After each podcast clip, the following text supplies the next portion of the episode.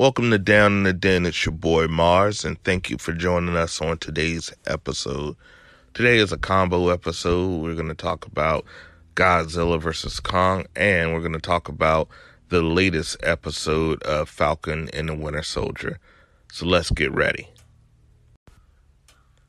So, Godzilla versus Kong, this is the big mashup movie that we've been waiting for for some time the Godzilla or MonsterVerse or or whatever they're actually calling it. They keep making these movies, and apparently they keep making enough profit to warrant sequels. But I am just not a big fan. It's hard to have the human element inserted in what is essentially a huge kaiju battle. Uh, I've seen Skull Island. I've seen both Godzilla movies and I really, really wanted to like this movie, but honestly, it was just a mess. Just a mess. And I get that there's supposed to be this whole alpha battle for Kaiju monsters and Kong and the whole matchup battle, but it, it just there were so many elements that seemed unnecessary in this movie. It wasn't even very memorable. I watched it twice, and with my notes, I had literally put in my notes, blah blah blah. Monsters don't like each other. Godzilla hit, but Kong has axe? Question mark? Question mark. So it's just it, it just wasn't good, and and it's a shame because they have some really good actors in the movie, but once again, it's very hard to put the human element. The whole Millie Bobby Brown subplot with uh, the character Brian Michael uh, Brian Tyree. He's from uh, Eternals in Atlanta. He's uh, been in Joker. It's been a lot of movies. Great actor. Uh, but the whole subplot was just completely unnecessary. Completely unnecessary. They discovered nothing because at the end of the day, they never stopped Mecha Godzilla. And the whole subplot with Kong never being defeated, finally being bested by Kong. It, it, it, I don't recommend it. I don't recommend it. And hopefully, this ends the MonsterVerse that started with uh, Godzilla a few years ago, and and I hope it ends here because it just wasn't my favorite. It wasn't my favorite. Moving on, let's talk about Falcon and the Winter Soldier. They are really hitting the zenith of uh, this series. The first two episodes I really enjoyed. Uh, they had nice action pieces in each episode, nice character beats in ep- each episode. But this is the episode that actually felt to me like a Marvel movie. It gave me a bit of the Black Panther vibes when T'Challa and uh, Okoye and um, the Lupita's character, which I, I'm so sorry I can't remember, when they were going to uh, Korea, I believe, and going to the club scene where they were looking for Klaue. It gave me images of that Madripoor as this underground city. Those who don't know much about Madripoor, it's a huge, huge uh, X Men location, uh, which kind of leads to some speculation that it's going to play a bigger role in the future. But it was a really, really, really great episode. Uh, so let's go ahead and recap it because once again, Kong, I'm going to give that one out of five stars. Awful. I do not recommend it. But let's talk about Captain uh, America spinoff Falcon and the Winter Soldier because this series so far is better than WandaVision to me. It, it really is in every way. And I love WandaVision, but the bar they're setting here with Falcon and the Winter Soldier is really just unbelievable, and everyone involved, kudos to them. Uh, we pick up with Daniel Bruhl's Zemo character, um, confronted by Bucky.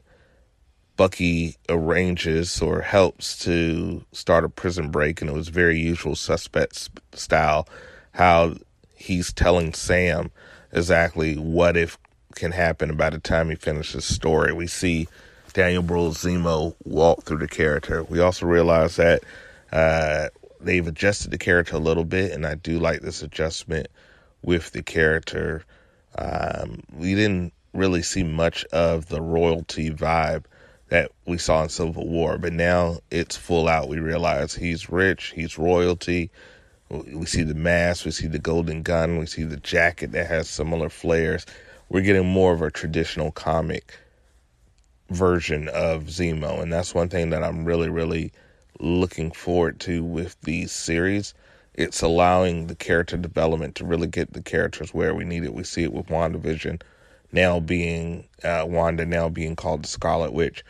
Really, everything that has been prior to that was her origin story, and now we complete the origin story. We're finally getting an uh, actual proper Scarlet Witch.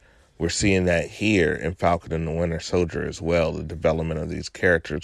We're going to get a fully fleshed out Winter Soldier and a fully fleshed out Falcon, which I believe will involve to one of them taking the mantle. Originally, I thought it was all about Anthony Mackie's Falcon taking the mantle of Captain America, and I still think that's a distinct and most likely possibility.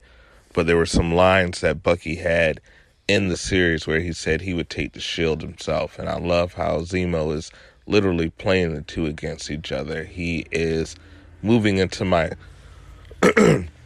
top uh, three villains in all of the Marvel Cinematic Universe. He was already in my top five, along with Thanos and Killmonger and Loki. Um, but he is now slowly slipping past Killmonger and maybe in my top three. So, uh, good job so far. Uh, we see them go to Madripoor, and the city is everything that we thought it would be. I thought there was some excellent character beats between the three characters as Bucky has had to slip back in the Winter Soldier role, and Falcon has to go undercover as uh, Smiling Tiger, I believe, which is also a character from the uh, X Men and Mutant Universe, which I thought was really neat. And I also thought it was really neat how they had uh, the line about how it smells like acid. If you know anything about Baron Zemo's character, the reason he wears the big purple mask is because his face has been deformed by acid. So I thought that was a nice touch. Madripoor looked amazing. It looked like a dangerous city that I'd see on a Viceland special, and I thought that was very, very cool. Uh, didn't see any mutants there, although there were some weird looking characters. Uh, didn't really expect any mutants there. I, I don't think we're going to truly see any mutants in the Phase 4 series, only hints. And I think we'll see mutants actually debut in Phase 5. But uh, there were some Easter eggs all throughout the series that led to mutants. We also saw the development of uh, Karli uh, and the rest of the Flag Smashers taking a more violent stance with their activism, which is showing more lines of gray. We didn't have too much of uh, John Walker's Captain America and Battlestar, but the few scenes that we did have, we see that he's getting more and more crazy and more off hinge. You saw when he got spat in his face that he was this close to losing it, and he even said, We're going to kind of play off the books moving forward. I got a feeling that he's going to get the one of those samples of the super soldier serum, and that's going to take him to the dark side, completely to the dark side. So, mark my words, I do believe that's the fate. We also saw who was making this serum, Dr. Nagel, who is also from the comic book. They just kind of time jumped him to make him uh, age appropriate. We also saw uh, that they, we know that there's uh, some serum left. I believe 12. They said there was 20. Karli stole eight, and there's 12 left. So we, we know that that's going to play into this. And uh, once again, Zemo is just just really stolen every scene, and uh, they have some very capable and charismatic actors in this series. But Zemo, in his first full episode, every scene that he was in, he just chewed it up. And you could see that he was having a really good time. It was a slight twist of his character from Civil War. In Civil War, I felt the approach was a little bit more grounded, but it's an evolution that I could certainly still see in line with his character and works for me 100%. And um, I, am hoping he is a character that's going to stick around uh, throughout phase four and, and maybe even to the future.